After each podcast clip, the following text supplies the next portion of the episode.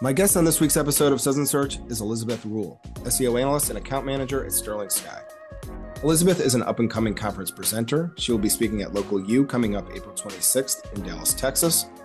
She is also great on podcasts and webinars, and she is a must follow on Twitter at the terribly impressive Twitter handle Own Your SERP. Elizabeth has a background in SEO and PPC. I'm going to start our conversation talking about how having an interdisciplinary approach to digital marketing helps her get more value for her clients. We'll also have a wide ranging conversation about local SEO. How should businesses get reviews if they're in an industry that doesn't generate a lot of reviews naturally? How does Elizabeth approach content creation for local businesses? What are some telltale signs that a competitor is spamming Google? I'm going to ask Elizabeth these questions and many more. Grab something cold to drink and join me for a conversation with Elizabeth Rule. We'll talk about local service ads. She'll explain why businesses should not stuff keywords in their business name on GBP, and we'll spend a little time ranking the best pizzas in New Haven, Connecticut. Elizabeth Rule, welcome to Suds and Search. How are you doing? I'm doing great, Mark. Thanks for having me. It's great to have you. Um, it's a pleasure to have you on. One of the things I wanted to talk about first is unless my research is incorrect, you are a newly accredited product expert on the Google Business Profile Product Forum. This is a big deal uh, for people in our industry. Tell our audience about the product expert community and what sorts of things you guys work on. Yeah, so you're right. I am newly accredited. This is my December will be my third month being a gold product expert. And it's just so much fun to be able to see kind of what goes on behind the scenes at Google, getting to work with the community managers um, that help the support teams at Google because there's a tons tons of support teams at Google that do so many different things. So they kind of help liaison the issues that we see as local marketers with Google Business Profile.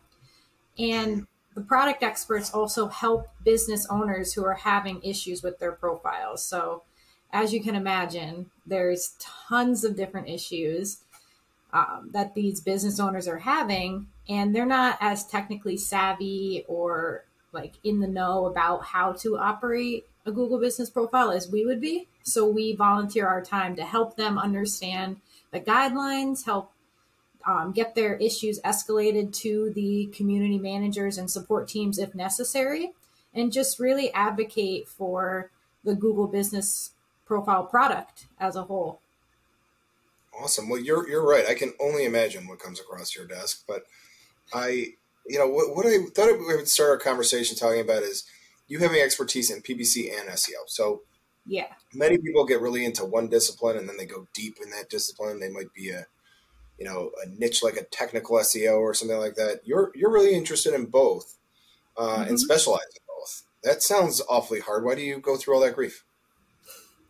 Well, you know, I'm just a masochist. I love working with Google because it gives me problems every single day. Like there's not the same issue I run into um, often. It's always something different, especially with the small businesses and medium to large local businesses I work with.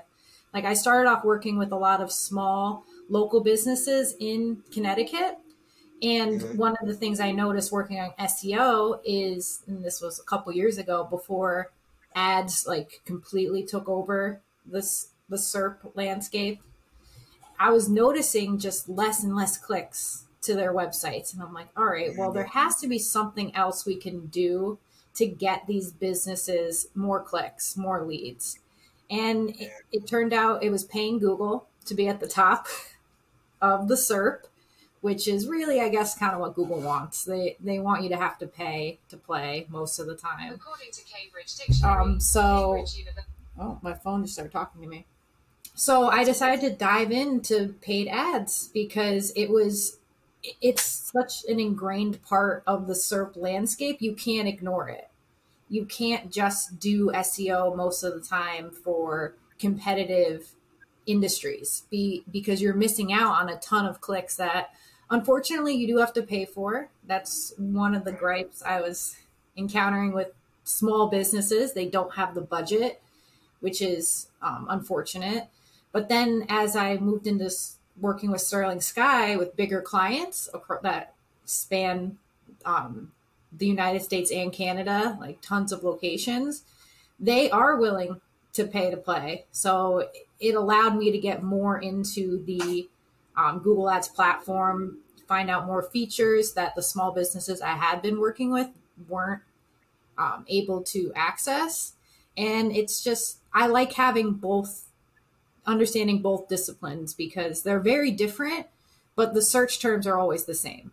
Like a user is searching something, they're either going to click an ad or they're going to click organic. And I like knowing that I could be in either spot. Yeah, you made me you you're, you made me remember something. So uh, I interviewed Heather Physioc a long time ago. She's a uh, big fan of like interdisciplinary approach. Mm-hmm. She has mm-hmm. these teams that do uh, a bunch of different things. Basically, what she noticed was that writing ad copy and writing title tags and meta descriptions are very similar exercises. Yeah. Not a huge difference between it. So I, I suppose a question is something like this: Do you, do you think there's more overlap between the two disciplines than many of us care to think of? Like we're doing kind of the same things a lot of the time. They just are called different. They just have different names for the tactic. Yeah, I think there is a ton of overlap. Um, the one learning curve is learning the Google Ads platform. Like I think one of the biggest learning curves for SEOs is learning how to edit WordPress sites, edit different CMS platforms. Um, because if you're an SEO, you want to be able to get in there and just make the edits yourself and not have to go through a dev. So that's a learning curve that is replicated on the ad side having to figure out how to use the Google Ads platform and how to set up campaigns, um, how to set up your keyword structure when you're doing search ads. Like, how am I going to set up my campaigns to target the various keywords and services that I want to go after? Um, and then once you figure that out, it is a very similar game. You want to figure out the keyword, the money keywords that are going to get your client the leads they need to produce a good uh, ROAS. And it's it's harder i think with google ads because you're actively spending money every day. Whereas with seo they're not necessarily spending money every day. They're paying a monthly retainer for your services or whatever but it's easier to show a roas when you're not actively paying per click right well just as just as it's important do you think you get better at doing one by doing the other like i could see some examples of like ppc allows you to a b test copy really easily. That's mm-hmm. that's hard to replicate in SEO. Um, you can get real data about hard. keywords. You know, basically, do you think you become a better SEO because you spend time at PPC? I like to think so, but saying that, I don't think that SEOs that don't do ads are any worse off. Um, especially if they're in good communication with their ads team, if their company does ads. Like one thing um, most people know about Sterling Sky is that we love to test stuff. Like Joy is all about testing, SEO testing. And that's something we replicate with the ads as well. And we try our best to keep our ads team members um, in communication with the SEO team of like, okay, this is working really well. Like this, for, for example, image extensions. Image extensions are becoming more and more popular for ads. Like they're showing a lot more often um, so we're testing like which images work best for the ads, like what are the better click through rates we see on certain images that we can replicate for SEO because the SERP is getting so much more visual by the day that if you're not using images and um, infographics in your SEO strategy, you're kind of missing out. And that's something we've seen on the ad side for a while with image extensions. So that's like one example. Um, but I, I, do think it helps understanding both disciplines. Um, but it is hard to keep like a really laser focused expertise in both. Like I will say that I'm I'm more of a like local SEO Google business profile person these days. Having yeah. been promoted to gold product expert, I'm like, okay, I need to kind of focus more on that than ads, but I, I really do try to keep up to date as much as I can. I love it. I, if you'll humor me, I got one more question about ads. Oh yeah, but probably I may have more. We'll see. Uh, but no, the the one thing that it just occurred to me is there's so many more ad formats now than there ever were. Yeah. So I can remember when like ad extensions came out, and that was a big deal. Now it's like there's LSA, there's map ads, there's even niche ads like VLAs or vehicle vehicle listing ads mm-hmm. for car dealers. you know, it's hard when you're working with these small businesses because, like you said at the beginning, like they don't have a lot of money. No. They don't have a bottomless pit of money to just like try every single kind of ad format. So, how do you prioritize in a world where you can like advertise seven different ways? How do you kind of make decisions about what to prioritize with a client's budget? If that mm-hmm. makes sense. That that makes total sense, and that's one of the hardest things to do. I typically lean towards search ads because those are keyword based. You know what the person is searching, um, and you can go after those bottom of funnel searches. And you can go after more middle funnel too if you want to just generate more traffic to your site, get people into like a remarketing bucket. So it's a little more straightforward with search ads. Um, but like the new one of the new campaigns, like the new campaign everyone's kind of buzzing about is Performance Max, right. which utilizes all of Google Ads um, campaign types. And we have no control over where our ads are being shown exactly. and who. Really, like we give Google as much information as we can about the audiences we want to target, uh, using that ad copy to help Google understand like what we're trying to do.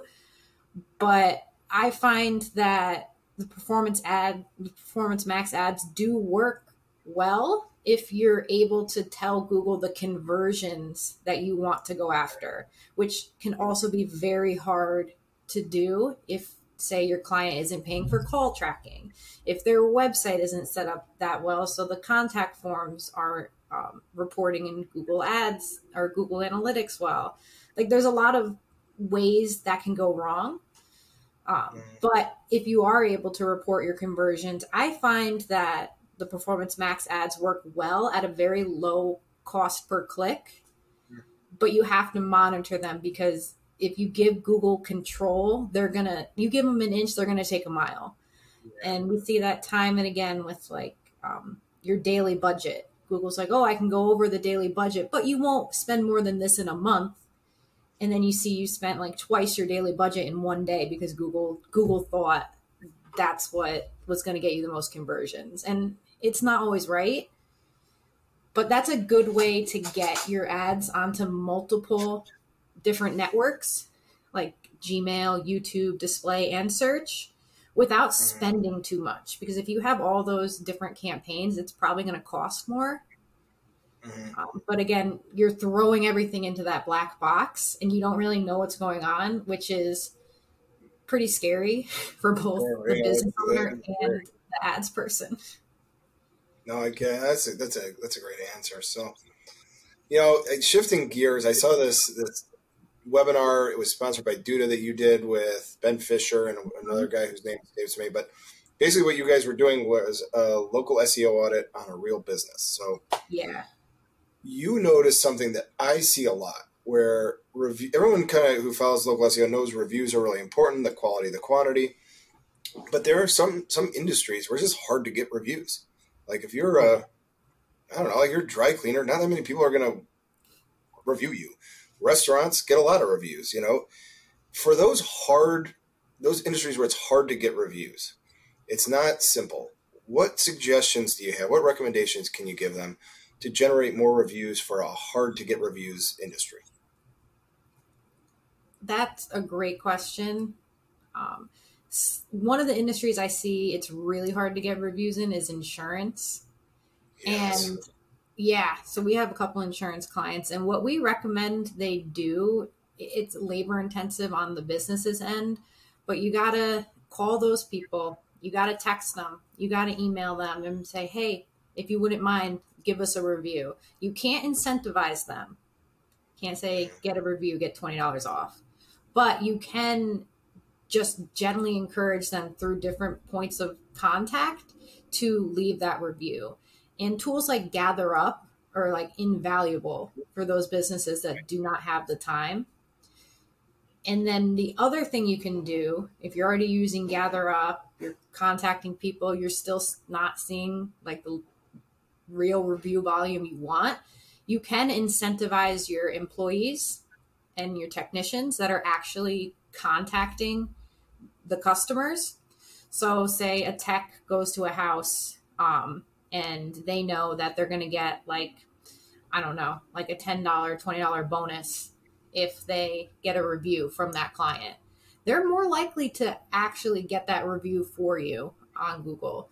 So I always say uh, incentivize your employees, and particularly for an insurance client we work with, it, it was like night and day when they stopped doing that employee incentivization. Um, we're like, hey, what happened to your review volume? It kind of like went downhill the last few months. He goes, oh yeah, I stopped giving them my employees that um, chance to win like a fifty dollar gift card. I think he was doing, and we're like, you need to do that again because you had like a great like trajectory of reviews month over month. They were all legitimate. He's like, oh, okay, yeah, I can continue to do that. Like that's great. And so as the SEO, you need to remind your businesses to do that too, because sometimes they're like, oh, I don't know why I'm doing this. And it's really helping on your end, and they stop, and then you're like, oh, what happened? So good communication overall.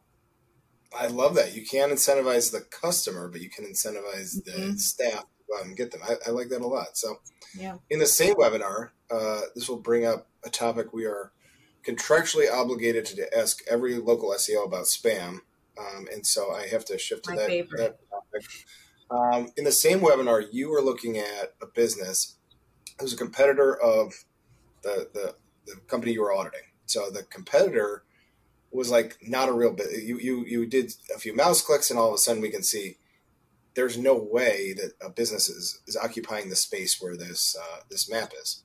Um, you know, there's kind of like a two part question here you're in here every day. You're a gold level product expert. It's easy for you to find out this stuff. But what are some telltale signs that a GBP, a GBP, I hate this, total business profile is fake, like mm-hmm. just doesn't exist. It's a, it's a made up business location.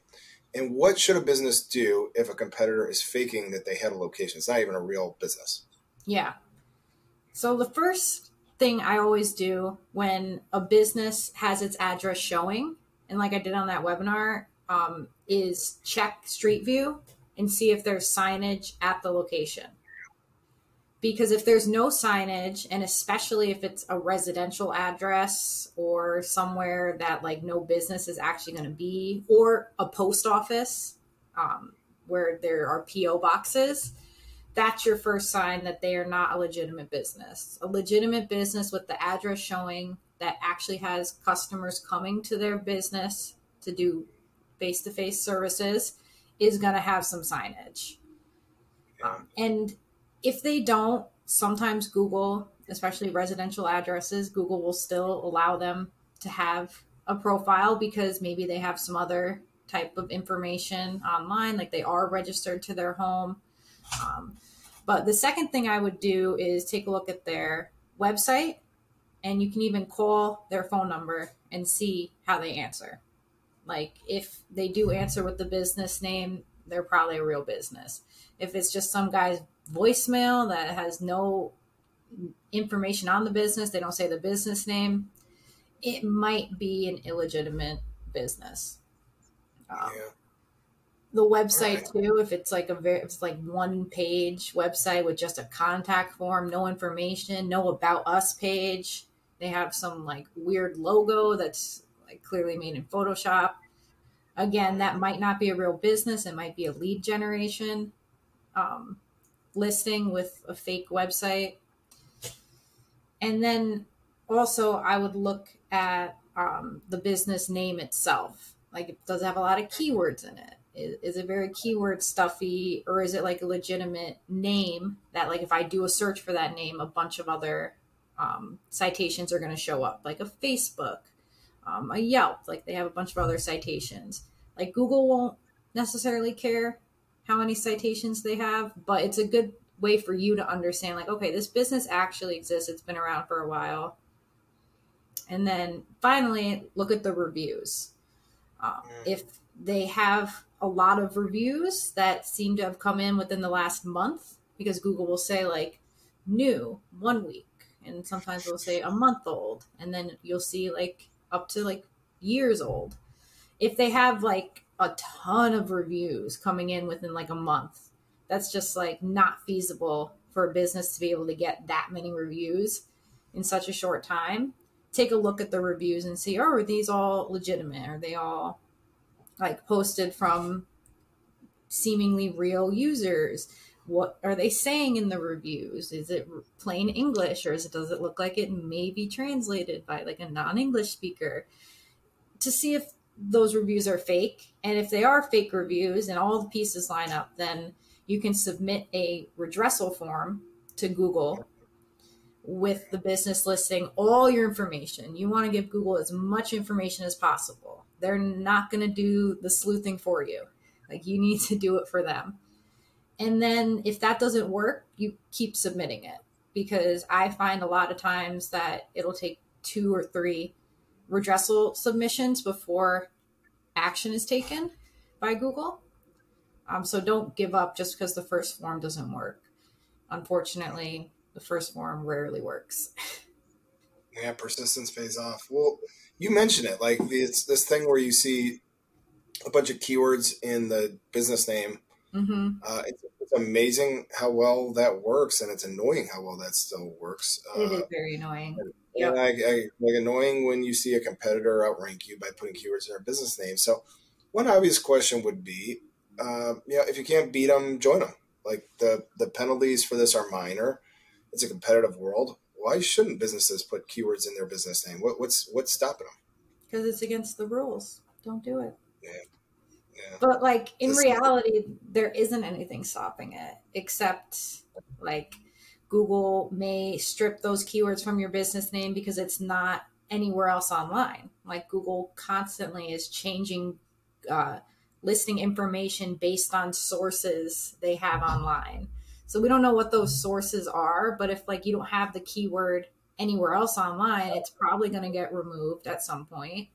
Um, and two, it, you're probably not going to get suspended over um, having keywords in your business name. Like Google will just take them out, or they won't do anything about it. Like we see constantly, like all these listings, keywords, nothing's getting done. They're not getting suspended. But Google support won't help you with issues unless your profile is in compliance with the guidelines. And if they see, oh, you have a ton of keywords in your name that aren't part of your business name, they won't give you support. So that's one way that we tell clients, like, I know you want to do this, but either do it the right way or don't do it at all because support won't help you. You're kind of putting yourself at risk for possible suspension, though it's unlikely they're going to suspend you because of that. Yeah. Well, very interesting. And then the last thing, uh, question about content. So, your our, our, mutual friend Carrie Hill had an interesting post yeah. on the local blog that was about changing the way agencies approach content in 2023. So, mm-hmm. whether we like it or not, the typical situation at many agencies is some agreement that works sort of like this: like you're going to get four blog posts a month with 500 words apiece and we'll do that forever and ever. Uh, Carrie's point was kind of to critique that and yeah. uh, content as a deliverable model.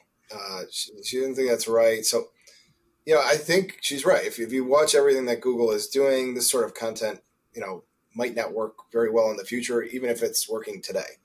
Uh, the, you know, the problem is a lot of small business websites when you inherit them they don't have a lot of content right? They they don't they're very small sites. They don't have important pages. They don't have a lot of like informational content. So there's a challenge. We got to we got to create the content that the model doesn't doesn't work right now. I think we can all agree that we could do better than uh, 500 word articles that nobody is going to read. So you know when you consider content for small business websites. What sorts of things are you considering? How do you see this evolving in the in the coming year? Mm-hmm. So if a business doesn't have a lot of content, you have to create it, like you said. So there probably will be there will be content deliverables you're going to give your client, but to Carrie's point, and she had a great article about it. I think all her points were 100% on the mark um, you have to create content that's going to be valuable to users and to your customers. So whether that be maybe it is, probably isn't, but maybe it is four 500 word articles a month and you can give that to the client and they're great. You spend a lot of time optimizing them, getting questions in there from clients um, to make that content valuable.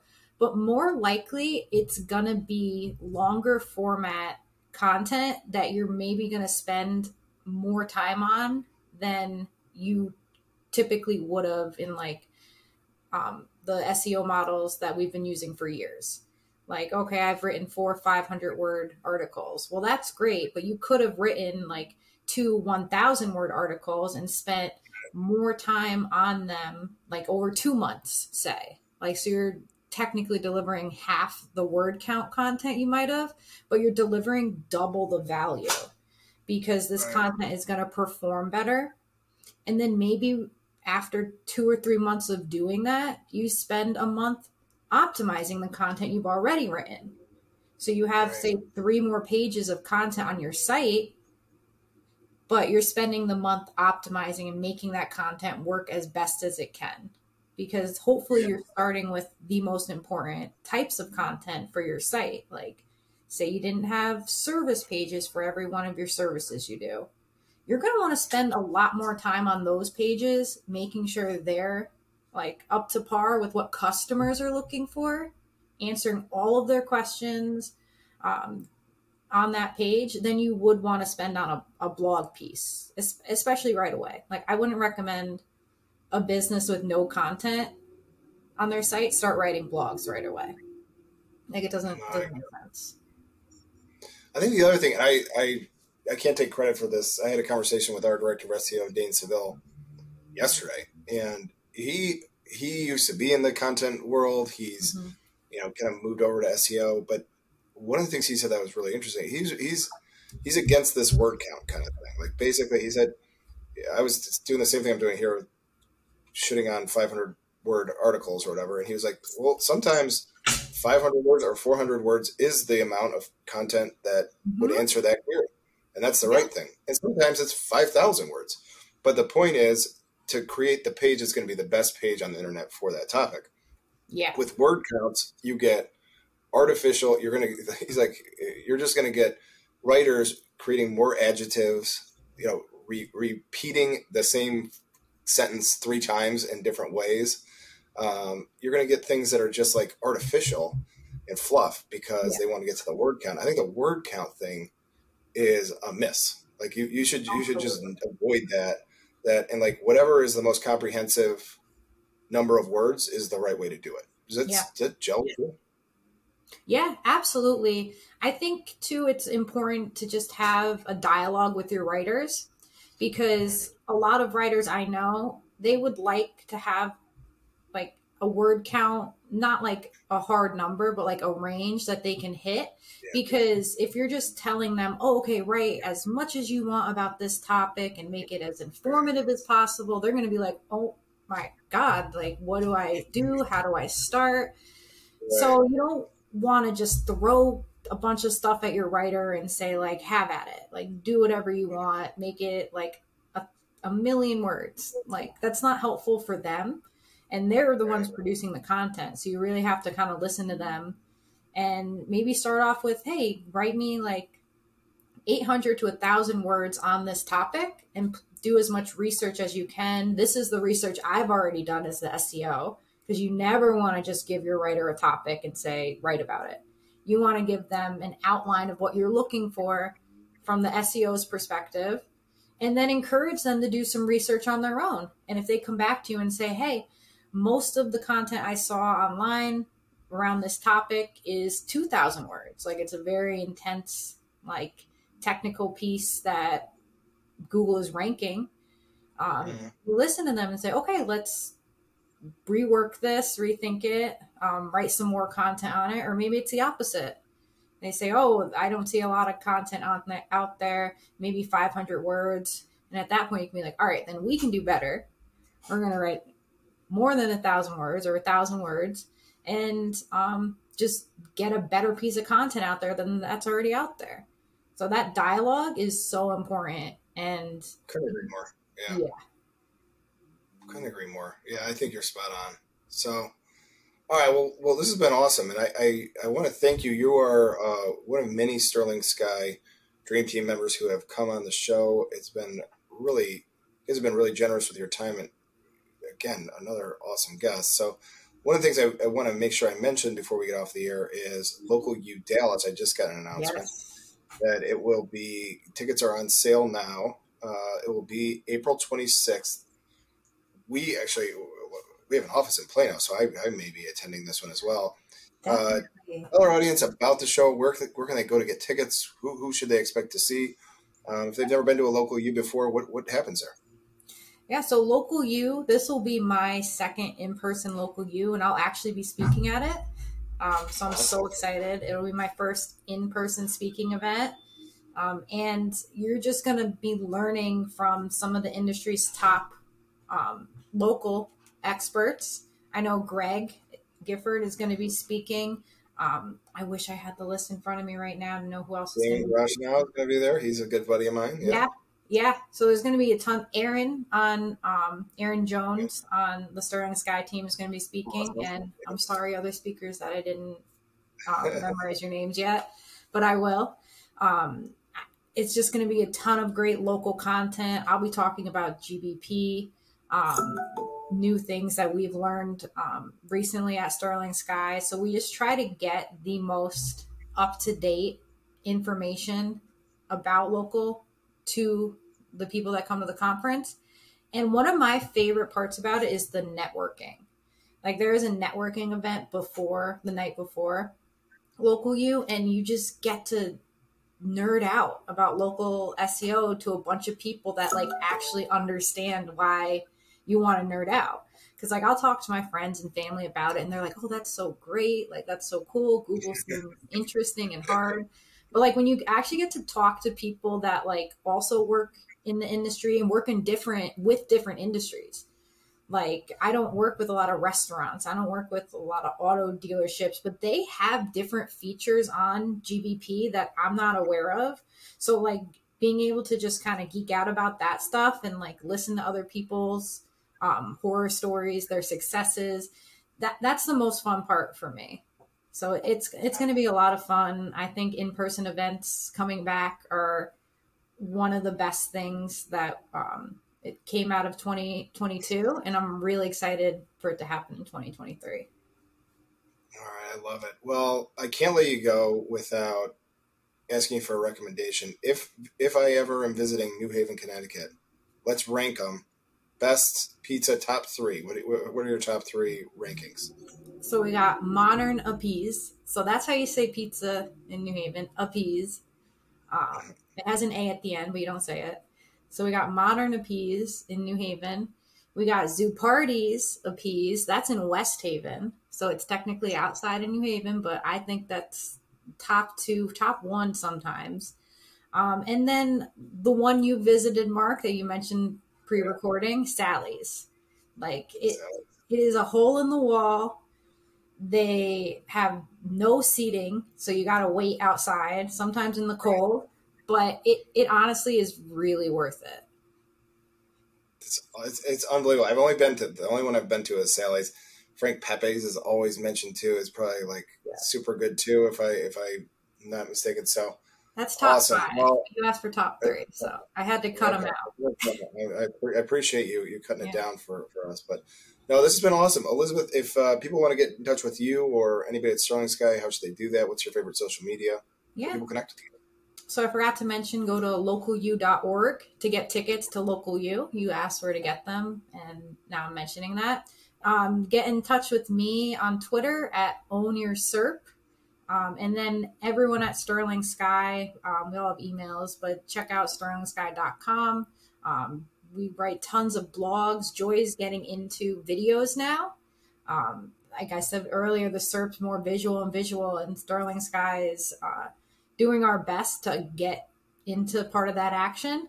So check out our blogs, um, the video tutorials that'll be coming out. Um, and yeah, you can always find us too on the GBP community forum. forum. So if you have any issues with your Google business profile, post on there, um, and hopefully a product expert can help you out. All right. Well, you have been a pleasure. Congratulations on the product expert uh, accreditation, and then also congratulations on that Twitter handle. That's outstanding. I'm going to give you a virtual cheers, and we'll yeah, sign off for now. Uh, we'll be back next week with another. the whole time. Well, very good. Well, enjoy the rest of your afternoon, Elizabeth, and uh, we'll see you at local U. Yeah, absolutely, Mark. You better come. Now, um, now I know you're close enough.